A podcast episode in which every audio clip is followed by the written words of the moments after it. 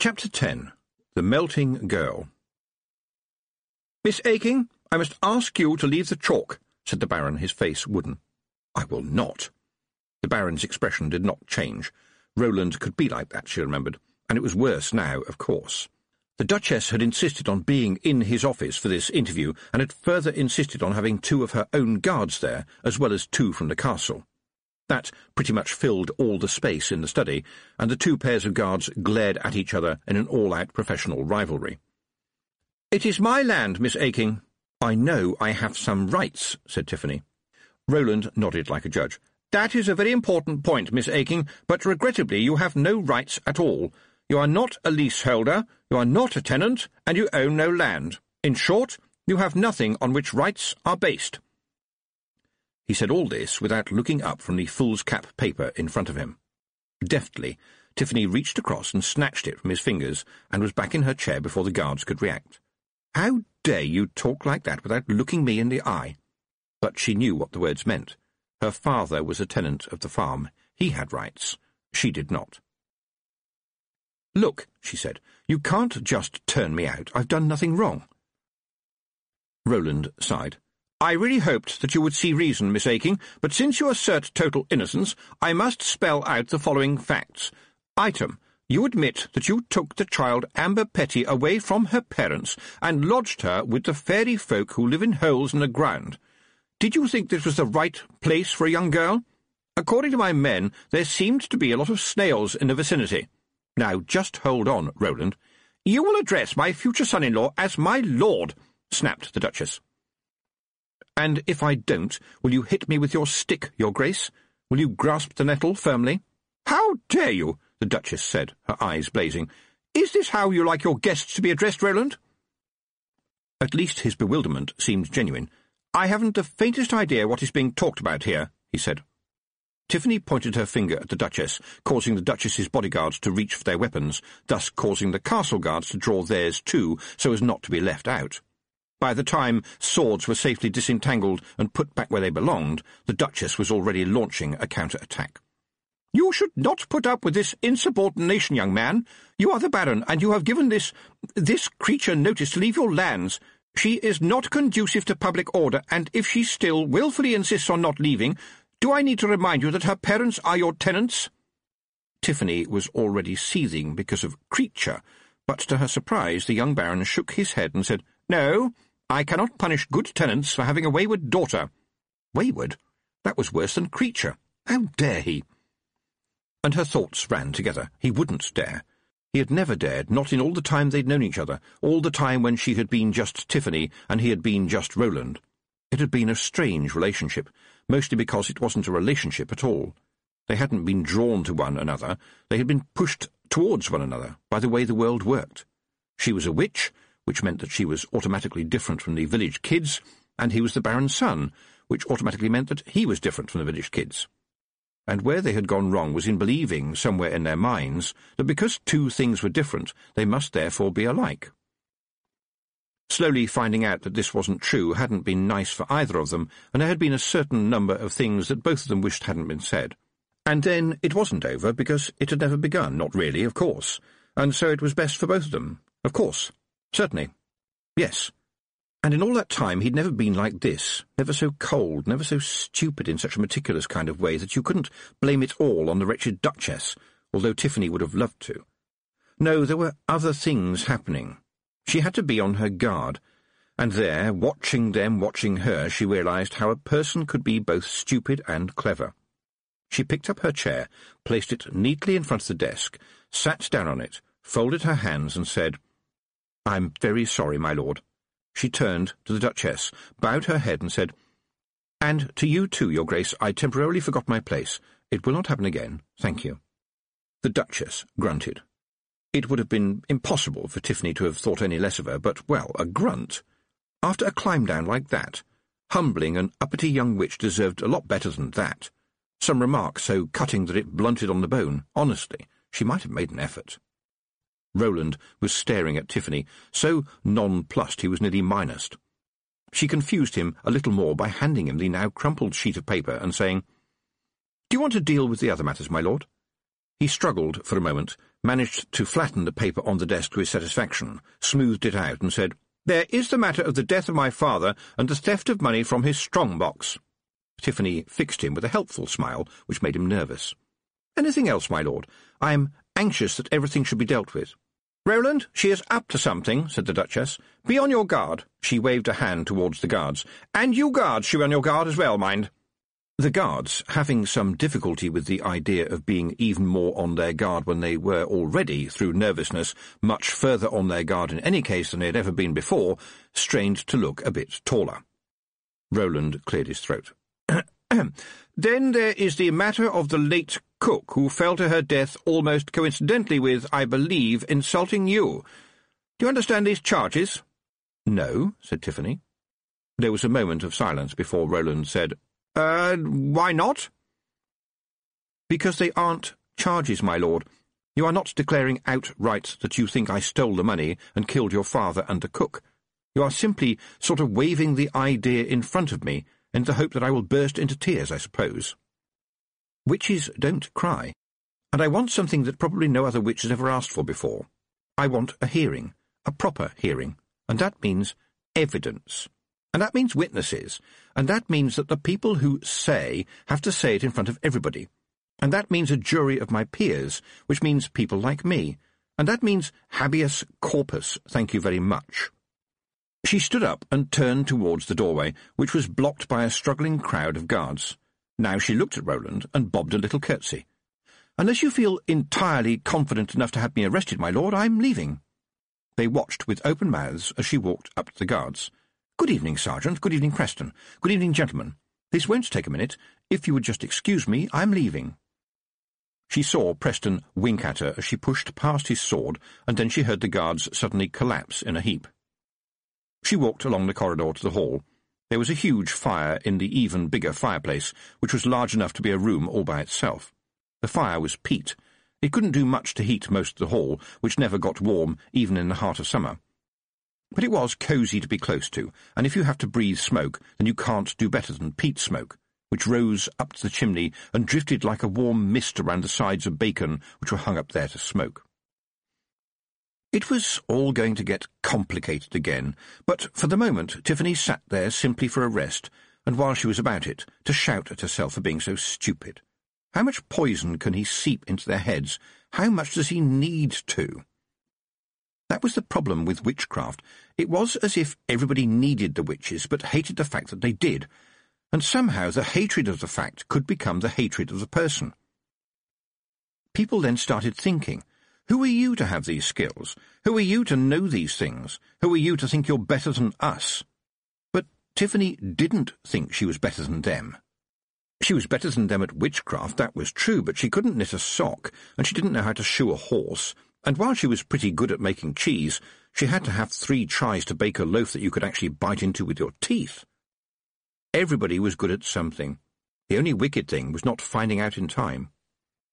There was fine dust on the floor of the fireplace, because there is nothing like peat for dust, and as Tiffany watched, tiny little footprints appeared in it. All right, she said. What did you do to the guards? A shower of feegles landed lightly on the seat beside her. Well, Rob Anybody said, personally I would have liked to take them to the cleaners, the mound-digging Cromwells that they are, but I could see where that might make it a wee bit difficult for ye, so we just tied their bootlaces together. Maybe they'll blame it on the wee mice. Look, you're not to hurt anybody, all right? The guards have to do what they're told. Nay, they didn't, said Rob scornfully. That's nae errand for a warrior doing what you're told. And what would they have done to you doing what they were told? That old Karen of a mother-in-law was glaring claymores at ye the whole time. Bad cess to her. Ha! Let's see how she likes her bath water tonight. The edge to his voice put Tiffany on the alert. You are not to hurt anybody. Do you understand? Nobody at all, Rob. The big man grumbled. Oh, yes, miss. I've taken what you said on board. And you promise on your honour as a feegle not to throw it over the side as soon as my back is turned, do you? Rob Anybody started grumbling again, using crackling feegle words that she had never heard before. They sounded like curses, and once or twice, when he spat them out, smoke and sparks came out with them. He was stamping his feet, too, always a sign of a feegle at the end of his tether. They came arrayed with sharp steel to dig up me home, dig up me clan and dig up me family, he said, and his words were all the more menacing because they were so level and quiet. Then he spat a short sentence towards the fire, which burned green for a moment when the words hit the flames. I'll no disobey the hag of the hills, ye ken, but I put ye on firm notice that if I can see a shovel near my mound again, the owner will find it shoved up his kilt blunt end first, so that he hurts his hands trying to pull it out. And that will only be the start of his problems. And if there is any clearances here, I swear on my spog that it will be us that is doing the clearing. He stamped up and down a bit, and then added, And what is this we are hearing about ye demanding the law? We is nae friends of the law, ye ken. What about wee mad Arthur? said Tiffany. It was almost impossible to make a Feegle look sheepish, but Rob Anybody looked as if he was about to say, Bah! Oh, it's a terrible thing them gnomes did to him, he said, looking sad. Do you ken he washes his face every day? I mean, that sort of thing is okay when the mud gets too thick, but every day? I ask you, how can a body stand it? One moment there were Feegles, and then there was a faint whoosh, followed by a total lack of Feegles, and the next moment there was a more than adequate supply of guards. Fortunately, they were the sergeant and Preston, stamping to attention. The sergeant cleared his throat. Am I addressing Miss Tiffany Aching? he said. It looks to me as if you are, Brian, said Tiffany. But you be the judge. The sergeant looked around quickly and then leaned closer. Please, Tiff, he whispered. It's all gone serious on us. He straightened up quickly and then said far louder than was necessary, Miss Tiffany Aching, I am commanded by my Lord the Baron to inform you that it is his command that you must stay within the irons of the castle. The what? said Tiffany. Wordlessly, his eyes on the ceiling, the sergeant handed her a piece of parchment. Oh, you mean the environs, she said.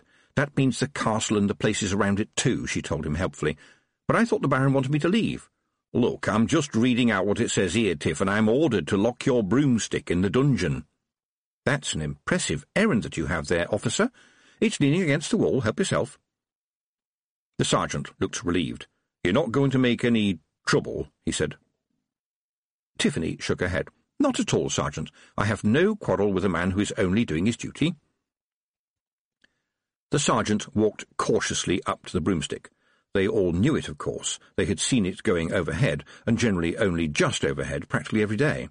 But he hesitated, with his hand a few inches from the wood. Uh, what happens when I touch it? he said. Oh, then it's ready to fly, said Tiffany. The sergeant's hand very slowly drew back from the vicinity, or possibly the environs, of the broomstick. But it won't fly for me, right? he said in a voice full of air sickness and pleading. Oh, not very far or very high, probably, said Tiffany, without looking round. The sergeant was well known to get vertigo simply by standing on a chair. She walked over to him and picked up the stick. Brian, what were your orders if I refused to obey your orders, if you see what I mean? I was supposed to arrest you. What? And lock me up in the dungeon? The sergeant winced.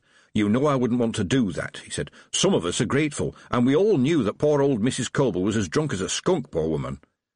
Then I won't put you to the trouble, said Tiffany. So why don't I put this broomstick, which you seem so worried about, down in the dungeon and lock it in? Then I won't be going anywhere, yes? Relief flooded the sergeant's face, and as they walked down the stone steps to the dungeon, he lowered his voice and said, It's not me, you understand, it's them upstairs. It seems like her grace is calling the shots now. Tiffany hadn't seen very many dungeons, but people said that the one in the castle was pretty good by dungeon standards, and would probably earn at least five ball and chains if anybody ever decided to write a good dungeon guide. It was spacious and well drained, with a handy gutter right down the middle, which ended up in the inevitable round hole, which did not smell very bad on, as it were, the hole. Neither did the goats, which unfolded themselves from their snug beds in piles of straw and watched her through slot eyes in case she did anything interesting, such as feeding them. They didn't stop eating because, being goats, they were already eating their dinner for the second time. The dungeon had two entrances. One went straight outdoors. It was probably there to drag the prisoners in by back in the old days, because that would save having to pull them across the great hall, getting the floor all mucky with blood and mud. These days, the dungeon was mostly used as a goat shed, and on racks higher up, high enough to be out of reach of all but the most determined goat, an apple store. Tiffany lifted the broomstick up onto the lowest apple rack, while the sergeant petted one of the goats, taking care not to look up in case it made him feel dizzy. That meant he was entirely unprepared when Tiffany pushed him back out of the doorway, took the keys out of the lock, swung herself back into the dungeon, and locked the door on the inside. I'm sorry, Brian, but you see, it is you. Not just you, of course, and not even mostly you, and it was rather unfair of me to take advantage of you, but if I'm going to be treated like a criminal, I might as well act like one. Brian shook his head. We do have another key, you know. Hard to use it if I blocked the keyhole, said Tiffany. But look on the bright side. I'm under lock and key, which I think some people would rather like, so all you are worried about is the fine detail. You see, I think you might be looking at this the wrong way round. I'm safe in a dungeon. I haven't been locked away from you, the rest of you have been locked away from me. Brian looked as if he was about to cry, and she thought, No, I can't do it. He's always been decent to me. He's trying to be decent now.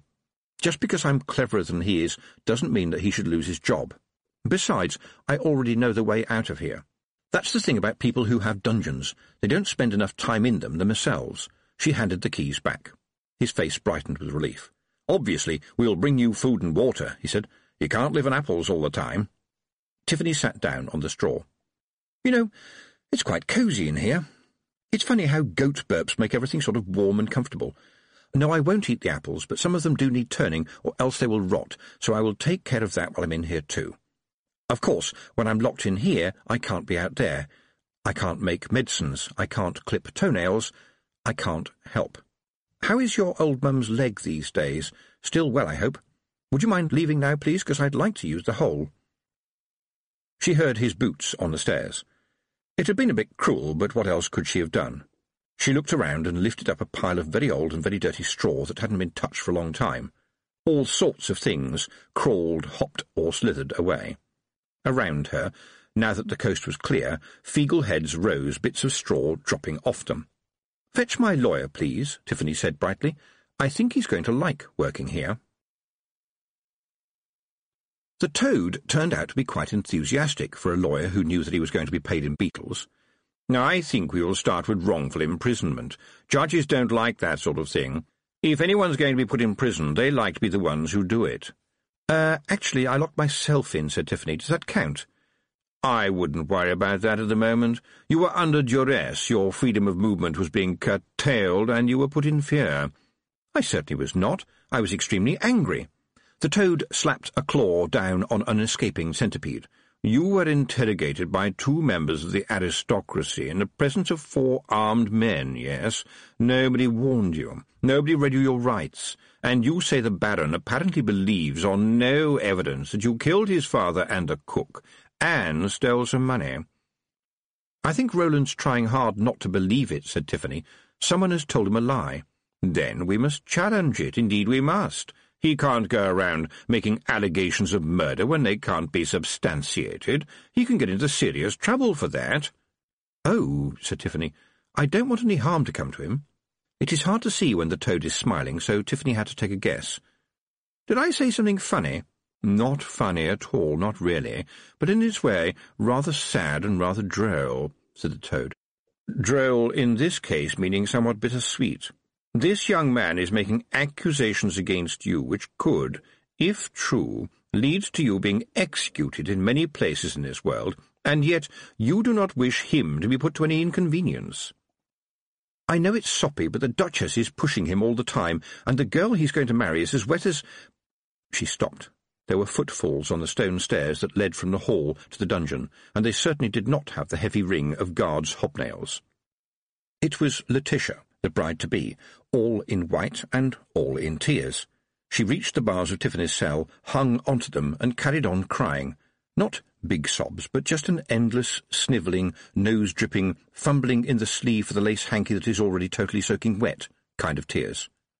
The girl didn't really look at Tiffany, just sobbed in her general direction. I'm so sorry. I really am very sorry. What can you think of me? And there, Right there was the drawback of being a witch. Here was a person whose mere existence had led Tiffany one evening to wonder about that whole business of sticking pins into a wax figure. She hadn't actually done it because it was something that you shouldn't do, something that witches greatly frowned on, and because it was cruel and dangerous. And above all, because she hadn't been able to find any pins. And now the wretched creature was in some kind of agony, so distraught that modesty and dignity were all being washed away in a rolling flood of gummy tears. How could they not wash away hatred as well? And, in truth, there had never been all that much hatred, more a kind of miffed feeling. She'd known all along that she'd never be a lady, not without the long blonde hair. It was totally against the whole book of fairy tales. She just hadn't liked being rushed into accepting it. I really never wanted things to happen like this, gulped Letitia. I really am very, very sorry. I don't know what I could have been thinking about. And so many tears rolling down that silly, lacy dress, and oh no, there was a perfect snot balloon on a perfect nose. Tiffany watched in fascinated horror as the weeping girl had a great bubbling blow, and oh no, she wasn't going to, was she? Yes, she was. Yes. She squeezed out the dripping handkerchief onto the floor, which was already wet from the incessant crying. Look, I'm sure things can't be as bad as all that, said Tiffany, trying not to hear the ghastly, blobby noises on the stone.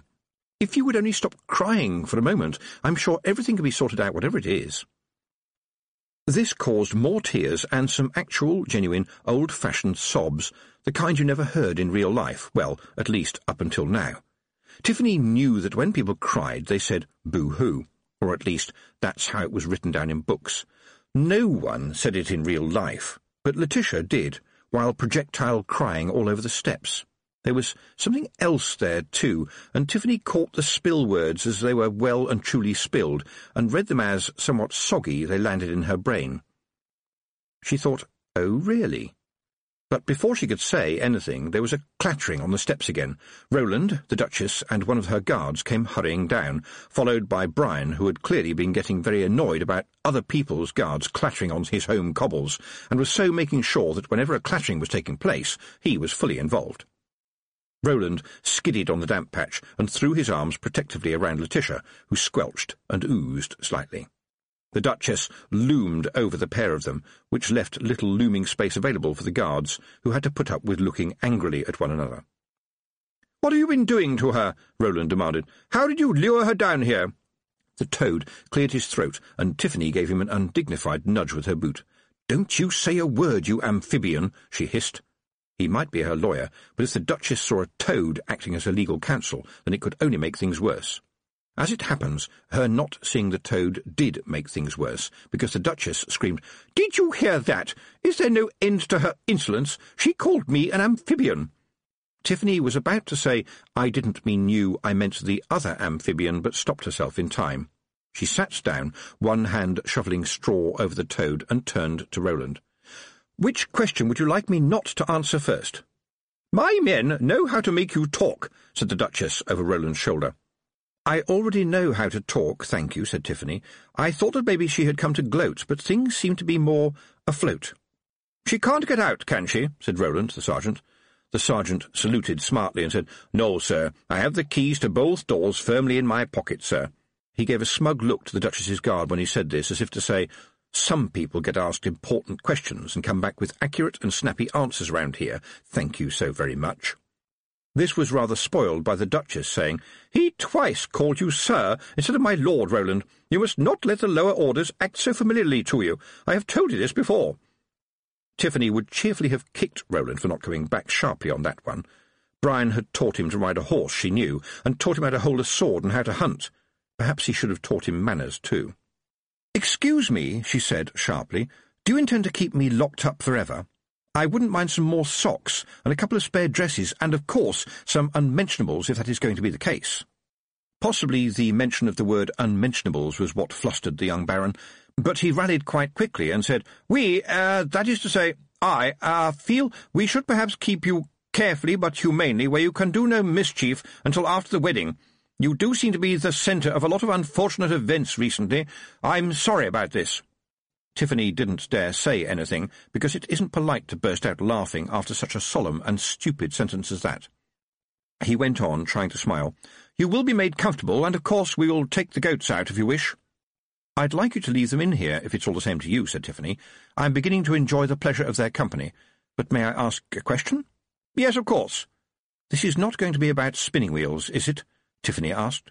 Well, after all, there was only one way this stupid reasoning could be taking them. What? Said Roland. The Duchess laughed triumphantly. Oh, yes. It would be just like the saucy and all too confident young madam to taunt us with her intentions. How many spinning wheels do we have in this castle, Roland? The young man looked startled. He always did when his future mother-in-law addressed him. Uh, I don't really know. I think the housekeeper has one. My mother's wheel is still in the high tower. There's always a few around. My father likes, uh, liked to see people busy with their hands, and Uh, really I don't know. I shall tell the men to search the castle and destroy every single one of them, said the Duchess. I shall call her bluff. Surely everyone knows about spiteful witches and spinning wheels. One little prick upon the finger, and we'll all end up going to sleep for a hundred years. Letitia, who had been standing in a state of snuffle, managed to say, Mother, you know you've never let me touch a spinning wheel. And you never will touch a spinning wheel ever, Letitia, never in your life. Such things are there for the labouring classes. You are a lady. Spinning is for servants. Roland had gone red. My mother used to spin, he said in a deliberate kind of way. I used to sit up in the high tower when she was using it sometimes. It was inlaid with mother of pearl. Nobody is to touch it. It seemed to Tiffany, watching through the bars, that only someone with half a heart, very little kindness, and no common sense at all would have said anything at this point. But the Duchess had no common sense, probably because it was, well, too common. I insist, she began. No, said Roland. The word wasn't loud, but it had a quietness that was somehow louder than a shout, and undertones and overtones that would have stopped a herd of elephants in their tracks or, in this case, one duchess. But she gave her son-in-law a look which promised him a hard time when she could be bothered to think of one. Out of sympathy, Tiffany said, Look, I only mentioned about the spinning wheels to be sarcastic. That sort of thing just doesn't happen any more. I'm not sure that it ever did. I mean, people going to sleep for a hundred years while all the trees and plants grow up all over the place? How is that supposed to work?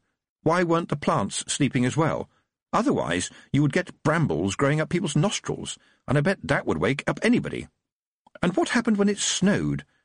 And as she said this, she fixed her attention on Letitia, who was almost screaming a very interesting spill word which Tiffany had noted for later consideration.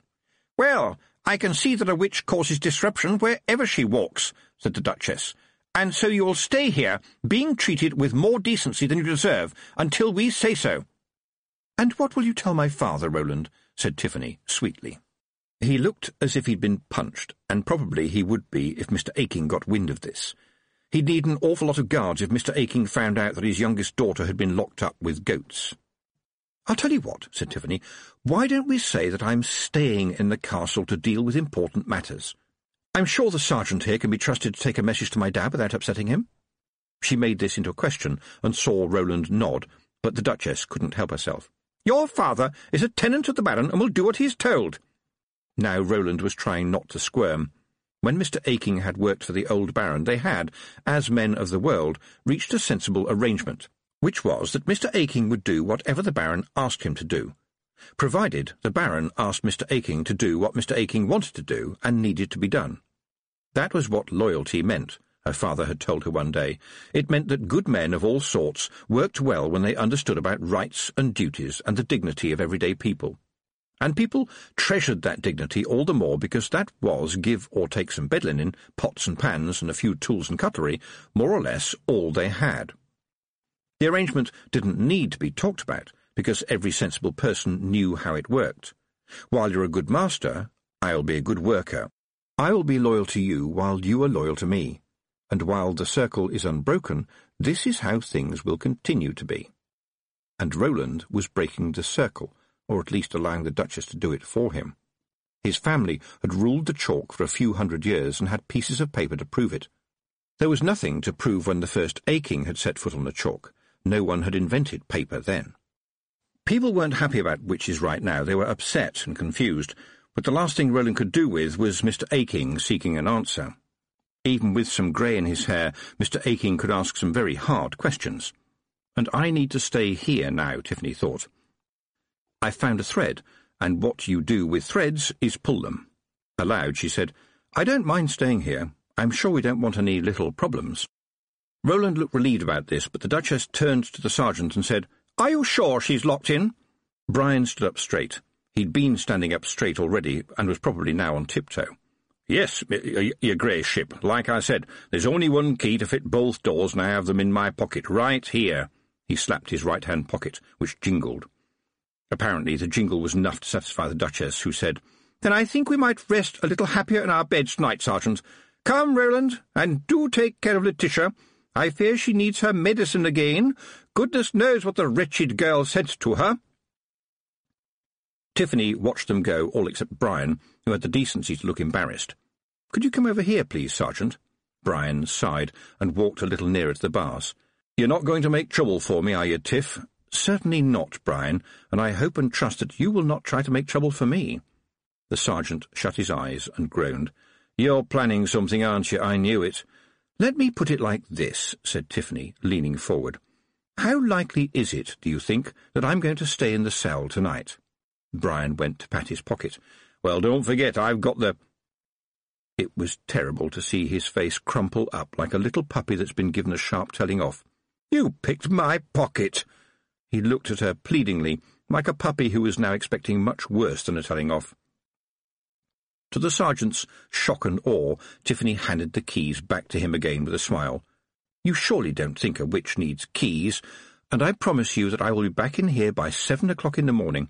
I think you'll agree, in the circumstances, that this is a very good deal especially since I will find some time to change the bandage on your mother's leg. The look on his face was enough. He grabbed the keys thankfully. I suppose it's no good me asking you how you intend to get out, he said hopefully. I don't think you ought to ask that question in the circumstances, do you, Sergeant? He hesitated and then smiled. Thank you for thinking about my mother's leg, he said. It's looking a bit purple at the moment. Tiffany took a deep breath. The trouble is, Brian, you and I are the only ones thinking about your mother's bad leg. There's old folks out there who need someone to help them in and out of the bathtub. There's pills and potions that need making and taking to people in the hard-to-get-to places. There is Mr. Bouncer, who can hardly walk at all unless I give him a good rubbing of embrocation. She pulled out her diary, held together with bits of string and elastic bands, and waved it at him. This is full of things for me to do, because I am the witch. If I don't do them, who will? Young Mrs. Trollope is due to have twins soon, I'm sure of it. I can hear the separate heartbeats. First-time births, too. She's already scared stiff, and the nearest other midwife is ten miles away, and I have to say a bit short-sighted and forgetful. You are an officer, Brian. Officers are supposed to be men of resource, so if the poor young mother comes looking for help, I'm sure you will know what to do. She had the pleasure of seeing his face go very nearly white. Before he could stutter a reply, she continued, But I can't help, you see, because the wicked witch must be locked up in case she gets her hands on a loaded spinning wheel. Locked up for a fairy story. And the trouble is, I think somebody might die. And if I let them die, then I am a bad witch. The trouble is, I am a bad witch anyway. I must be, because you have locked me up. She did actually feel sorry for him. He hadn't become a sergeant to deal with things like this. Most of his tactical experience lay in catching escaped pigs. Should I blame him for what he's been ordered to do, she wondered. After all, you can't blame the hammer for what the carpenter does with it. But Brian has got a brain, and the hammer hasn't. Maybe he should try to use it. Tiffany waited until the sound of his boots indicated that the sergeant had decided quite correctly that it might be a good idea to have a plausible distance between the cell and himself that evening, and also perhaps a little think about his future. Besides, the Feegles began to appear from every crevice, and they had a wonderful instinct for not getting spotted. You shouldn't have pickpocketed his keys, she said as Rob Anybody spat out a piece of straw. Aye, he wants to keep you locked up. Well, yes, but he's a decent person. She knew that sounded stupid, and Rob Anybody must have known that too. Oh, aye, sure, a decent person who will lock you up at the bidding of that snotty old Garlin, he snarled. And what about that big wee stripper dribbling in the white dress? I was reckoning we'd have to build guttering in front of her. Was she one of them water nymphs? said Daft Wullie, but the majority view was that the girl was somehow made of ice and had been melting away. Lower down the steps a mouse was swimming to safety. Almost without her knowing it, Tiffany's left hand slid into her pocket and pulled out a piece of string, which was temporarily dropped onto Rob Anybody's head. The hand went back into her pocket and came back out with one interesting small key she had picked up by the side of the road three weeks ago, an empty packet that had once contained flower seeds, and a small stone with a hole in it. Tiffany always picked up small stones with holes in them because they were lucky. She kept them in her pocket until the stone wore through the cloth and fell out, leaving only the hole. That was enough to make an emergency shamble, except that you usually needed something alive, of course. The toad's dinner of beetles had entirely disappeared, mostly into the toad, so she picked him up and tied him gently into the pattern, paying no attention to his threats of legal action. I don't know why you don't use one of the Feegles, he said. They like this sort of thing. Yes, but half the time the shamble ends up pointing me to the nearest pub. Now just hang on, will you? The goats carried on chewing as she moved the shamble this way and that, searching for a clue. Letitia had been sorry, deeply, damply sorry, and that last set of spill words was a set of words she wasn't brave enough to say, but not quick enough to stop. They were, I didn't mean it. No one knew how a shamble worked. Everybody knew that it did. Perhaps all it did do was make you think. Maybe what it did do was give your eyes something to look at while you thought, and Tiffany thought, someone else in this building is magical. The shamble twisted, the toad complained, and the silver thread of a conclusion floated across Tiffany's second sight. She turned her eyes towards the ceiling. The silver thread glittered, and she thought, someone in this building is using magic. Someone who is very sorry that they did. Was it possible that the permanently pale, permanently damp and irrevocably watercolouring Letitia was actually a witch. It seemed unthinkable. Well, there was no sense in wondering what was happening when you could simply go and find out for yourself. It was nice to think that the barons of the chalk had got along with so many people over the years that they'd forgotten how to lock anybody up. The dungeon had become a goat shed, and the difference between a dungeon and a goat shed is that you don't need a fire in a goat shed, because goats are pretty good at keeping themselves warm. You do need one in a dungeon, however, if you want to keep your prisoners nice and warm, and if you really don't like your prisoners, then you'll need a fire to get them nasty and warm. Terminally hot. Granny Aching had told Tiffany once, when she was a girl, that there had been all kinds of horrible metal things in the dungeon, mostly for taking people apart a little bit at a time, but as it turned out, there was never a prisoner bad enough to use them on. And if it came to that, no one in the castle wanted to use any of the things, which often trapped your fingers if you weren't careful, so they were all sent down to the blacksmith for turning into more sensible things like shovels and knives, except for the Iron Maiden, which had been used as a turnip clamp until the top fell off. And so, because nobody in the castle had ever been very enthusiastic about the dungeon, everybody had forgotten that it had a chimney. And that is why Tiffany looked up and saw, high above her, that little patch of blue which a prisoner calls the sky, but which she, as soon as it was dark enough, intended to call the exit. It turned out to be a little more tricky to use than she had hoped. It was too narrow for her to go up sitting on the stick, so she had to hang on to the bristles and let the broomstick drag her up while she fended herself off the walls with her boots. At least she knew her way around up there. All the kids did. There probably wasn't a boy growing up in the chalk who hadn't scratched his name in the lead on the roof, quite probably alongside the names of his father, grandfathers, great-grandfathers, and even great-great-grandfathers, until the names got lost in the scratches.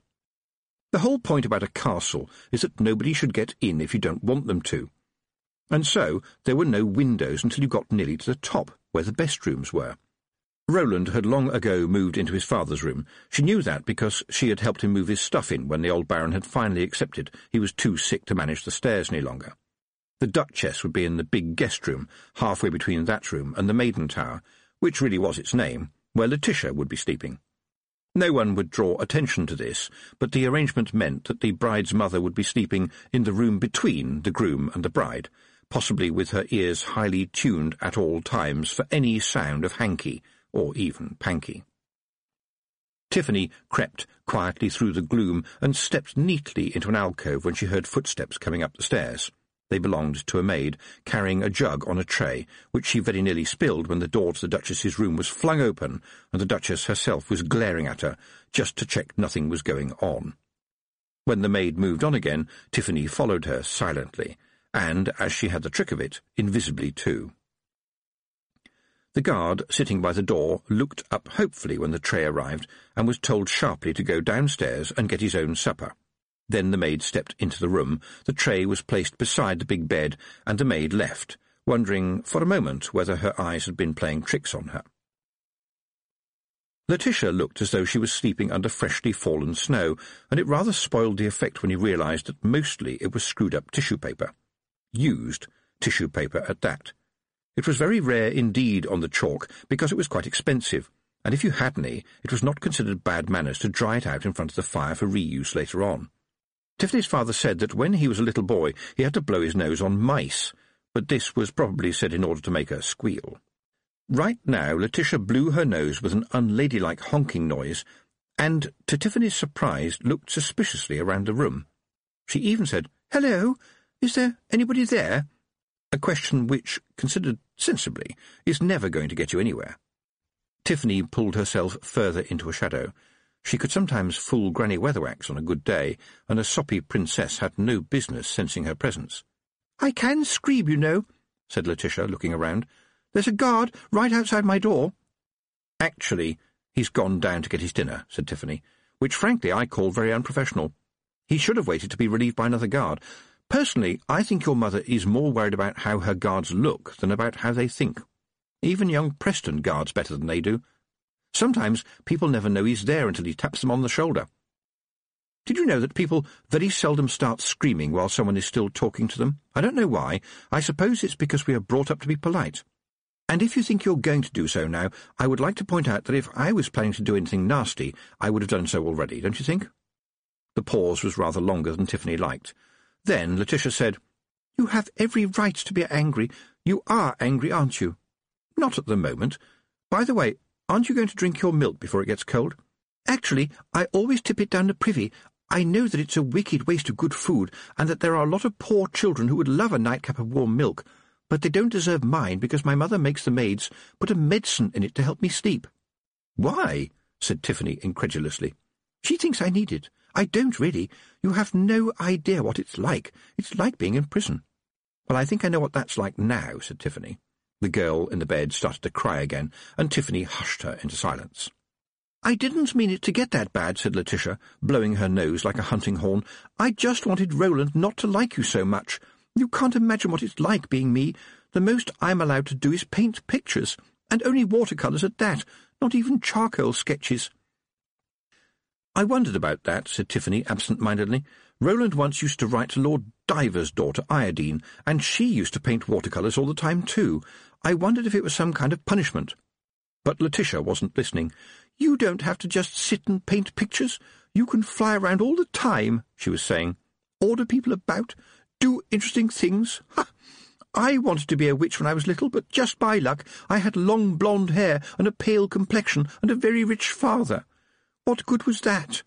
Girls like that can't be witches. Tiffany smiled. They were getting to the truth, and it was important to stay helpful and friendly before the dam broke again and they were all flooded.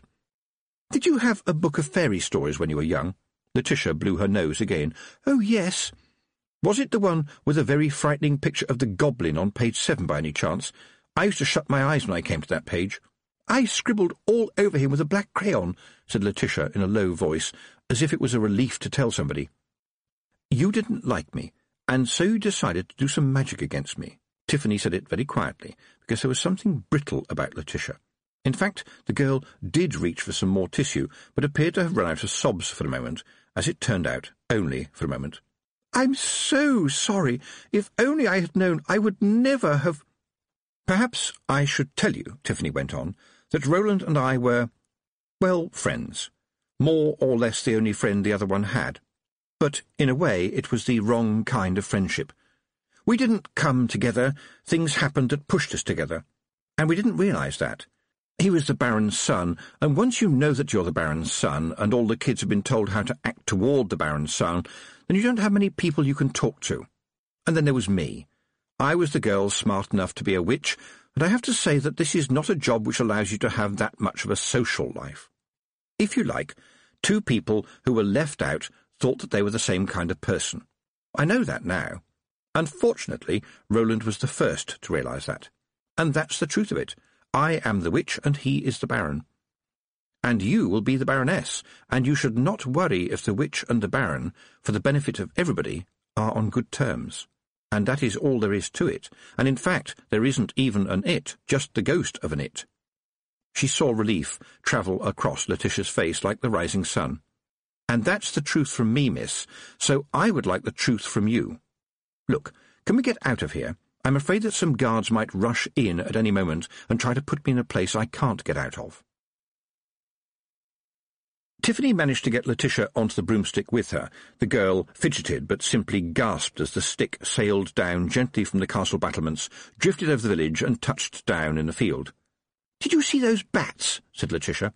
Oh, they often fly around the stick if you don't move very fast, said Tiffany. You'd think they would avoid it, really. And now, miss, now we're both far from any help, tell me what you did that made people hate me. Panic filled Letitia's face. No, I'm not going to hurt you, said Tiffany. If I was going to, I would have done it a long time ago. But I want to clean up my life. Tell me what you did.